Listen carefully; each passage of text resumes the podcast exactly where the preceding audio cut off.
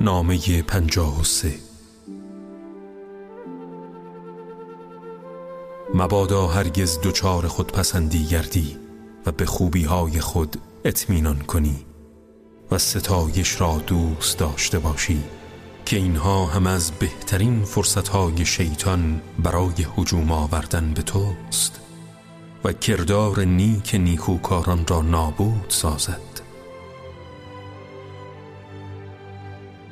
مبادا هرگز با خدمتهایی که انجام دادی بر مردم منت گذاری یا آنچه را انجام داده ای بزرگ بشماری. یا مردم را وعده داده سپس خلف وعده نمایی.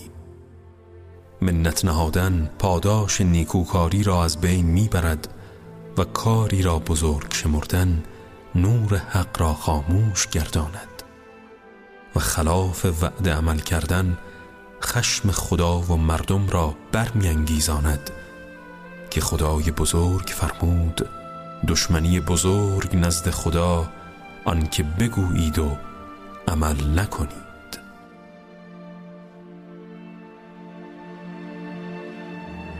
مبادا هرگز در کاری که وقت آن فرا نرسیده شتاب کنی. یا کاری که وقت آن رسیده سستی ورزی.